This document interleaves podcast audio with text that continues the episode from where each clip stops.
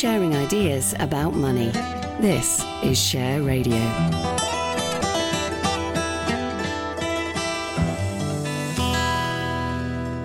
I'm Simon Rose, and now it's time for the financial outlook for personal investors. And as ever, Russ Mould, Investment Director of AJ Bell, looks at the world of investment from a UK perspective. So, where are we going to begin today, Russ? Well, I thought we'd because GameStop's had a wildly exciting week, to say the least. It's it's gone back extraordinary. Company. Have you actually heard? Have you even heard of no, them before the past few weeks? I'm no. not a big video games, but I better get a chance to you know yeah eat my dinner sometimes, let alone sit and play video games for hours on end. Though I did read that Tim Price was extolling the virtues of civilization the other day, which I remember was a great time consumer for many of my friends at university. But anyway, that, that's a that's a yeah, separate yeah. thing altogether.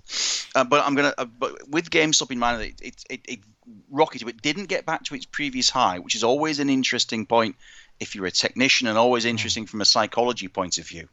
Um, and just you know, just because of because of all the accusations or fears that you've got bubbles in, whether it's GameStop or SPACs or cryptocurrencies or tech or IPOs or whatever it is. I've been rereading things like um, Chancellor's Devil Take the Hindmost and Kindleberger's Manias, Panics and Crashes and things yeah, like oh, that. yes, yes. So anyway, I found this quote in, in Chancellor's book. Edward Chancellor, Devil Take the Hindmost. Although short sellers are invariably blamed for the collapse of stock markets, the problem is really caused by long only buyers during the preceding bull market who push stocks to unsustainable levels. No government has yet seen fit to ban stock purchases during a stock market bubble. So the tricky bit, of course, is how do you spot a bubble and yeah. how do you know it's yeah, a bubble? And Alan Greenspan said you only know after the fact, which was intriguing given that the book that won all the prizes was about Greenspan called was The Man Who Knew, when clearly yes. he didn't, because he's human just like the rest of us uh, and and Jay Powell and the Federal Reserve Open Markets Committee right now are saying move along, nothing to see here. We can't see no bubbles, gov. So it, it just goes to show how hard it is. So to go from one seminal tone, Chancellor, to another one, Kindleberger, manias, panics, and crashes.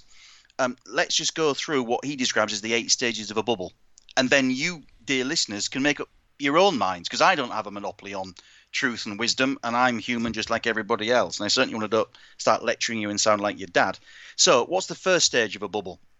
Cheap, plentiful credit, and a fantastic new idea in which to invest, whether it's tulips, railroads, Latin American mines, Japanese property, technology, US housing, you name it.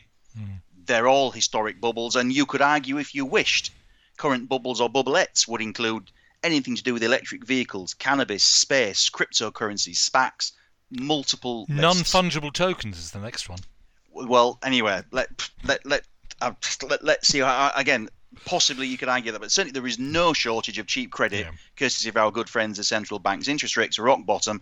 The world is awash with liquidity. And intriguingly, reading the FT today, there was a gentleman, I think it was a gentleman, saying, "Well, I'm not bothered if GameStop goes to zero because I'm I'm making a point here," which to me is like, "Your yeah. is money really worth so little?" I mean, 12, 13 years ago, people were queuing up outside Northern Rock wondering where on earth their money had gone. Yes. And now it's, I can afford to toss a few grand just to make a point and say that Wall Street's crooked. I mean, if, if that, I think to me, is a killer sign that we are indeed in over liquid, overheated markets. People feel t- willing and able mm. to treat money with such a yes. degree of contempt. Dare I mean, it's, it's to me, unfortunately, smacks of capital misallocation, which is the one thing that central banks won't want to see because they want money to go into the right places and productive investment. Anyway, so after phase one of cheap credit and a fantastic idea, well, prices go up because some of the ideas are fantastic and only them turn out to be, be changes. And then you start getting a bit of fear of missing out creeping in and newcomers pile in. They make a profit, share prices keep on going higher, money keeps shoveling up, coming around, and then people get really confident and start borrowing money to get involved because it just looks that easy. Uh, and Groucho Marx actually did that. If you read Groucho and Me, his autobiography, he got cleaned out in 1929. And one of the stocks that did him the most damage was the then well known trading house called Goldman Sachs, which was uh, an antecedent of, of the, the fine institution that we know today. And when first tipped it by his agent, he said, Goldman Sachs, what is that? A flour bag? Um, and he, he actually bought it on margin, and that was one of the things that cleaned him out, and then led him to say, "Look, times are so tough right now. The pigeons are feeding people in Central Park." so anyway, so but once the leverage starts getting involved, and you've seen that with GameStop and option trading right now. That's phase three. Cheap credit and ideas, prices up, more money in, cheap credit. And then fourth phase, copycats start popping up, imitation IPOs start appearing, credit keeps on flowing, and more people keep piling in. Everybody's still getting pretty happy. And then phase five is when the insiders start selling and the smart money starts getting out. Uh, there's a correction, but lo and behold, everybody's quite happy to buy on the dips because it's all worked out before, and that's been the right thing to do. Which is what, again, is intriguing right now with GameStop. This massive buy on the dip and this massive ramp back up again. Sixth phase is generally speaking a very high profile deal goes wrong. An IPO fails, something doesn't quite pan out. There's maybe an exog- there's maybe something that's exogenous that just means it goes wrong, like BP did with the you know 1987 crash, for example. But you then start to get just a little bit of queasiness, and not just an IPO goes wrong, but the deluge of secondary sellers heading for the exit gets really, really powerful. So holding periods unlock, and because quite often with an IPO, the early money, the VC, the private equity money, the venture capitalists, they're in at such low prices they actually don't really care that much what level they sell at because they're still making a profit and they're getting their money mm. back. And that's when money coming out starts to swamp money going in, and that's when faith begins to teeter. Then you get a good old fashioned scandal. Something goes wrong, there's a fraud, people realize they've been had, and then it's no longer buy on the dips but sell on the rallies. And that's when the psychological shift really starts to happen. And then the eighth and final phase is when everybody can't get through the same cat flap, everything collapses, there's revulsion, there's fear, not greed, there's mass selling, and that's when the blame game begins, which takes us back to where we were with the Chancellor, and then you get calls for more regulation. And we've had stock market regulation since Sir John Barnard's Act of 1734 in the UK, and you can trace it all the way through. Uh, there will be regulation, but only on the matter of horse door stable bolt. It'll be too it'll yeah. be too late. And you know, Glass Steagall in 33, Dodd Frank in 2010. You know, so there will be regulation, I'm sure, but only after more damage has been damage has been yeah. done. So I think the tricky bit now, really, from that is how do you work out when the money isn't going to be, you know, when the money's gone, as it were, when there isn't going to be enough money to staunch that.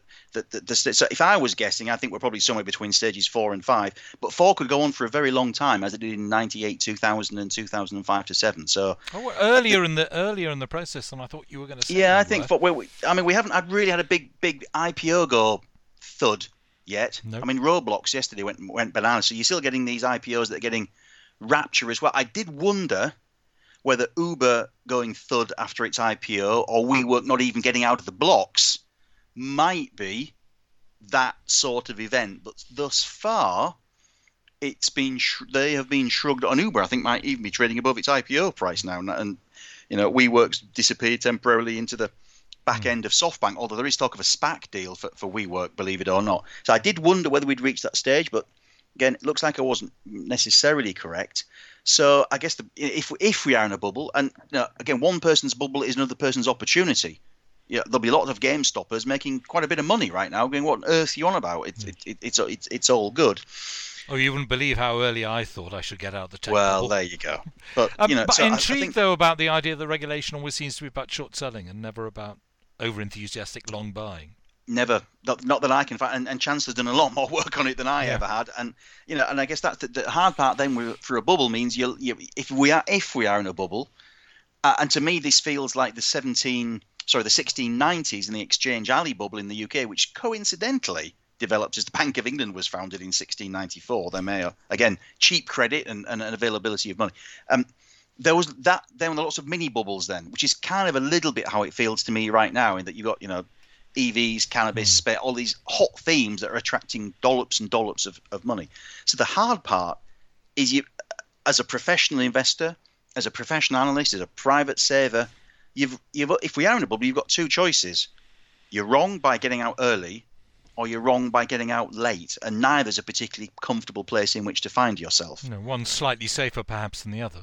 I would personally view the former as safer than the latter, getting out early. And indeed, there are lots of quotes, whether it's I think one of the Rothschild family said he made his money by selling too soon, and, and all those other classic memes that you get. Um, and the problem that you've got, and I've experienced it in my investment banking days, is that from a career perspective, it's a heck of a lot safer to take option B, which is get out late. Yes, yes, yes.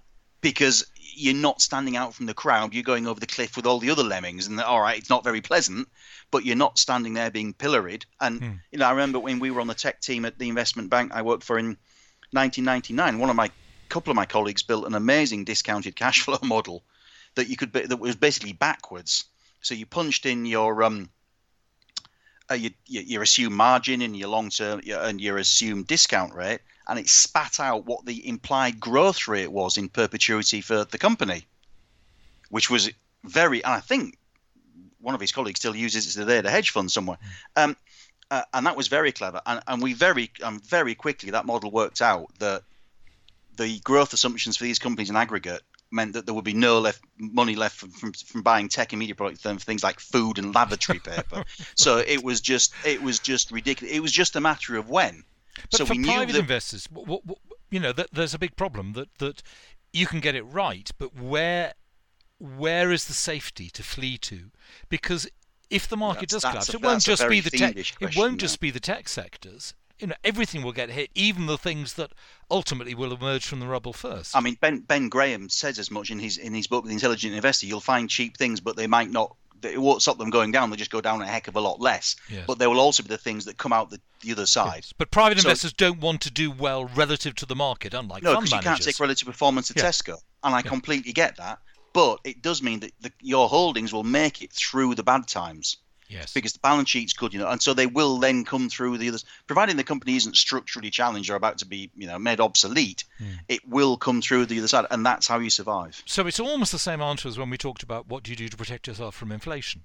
You you you go for safety I'm afraid it's it's, bo- it, it's boring, uh, and you probably do need a little bit of real stuff, and you probably do need some cash, which is an extremely uncomfortable place to find yourself in at any time, I mean, particularly if there's inflation coming. But again, it gives you the chance to buy on weakness, and it gives you the chance to pay your bills, not worry about having to sell your your holdings at a particularly inconvenient time from a market perspective. Yes, yes.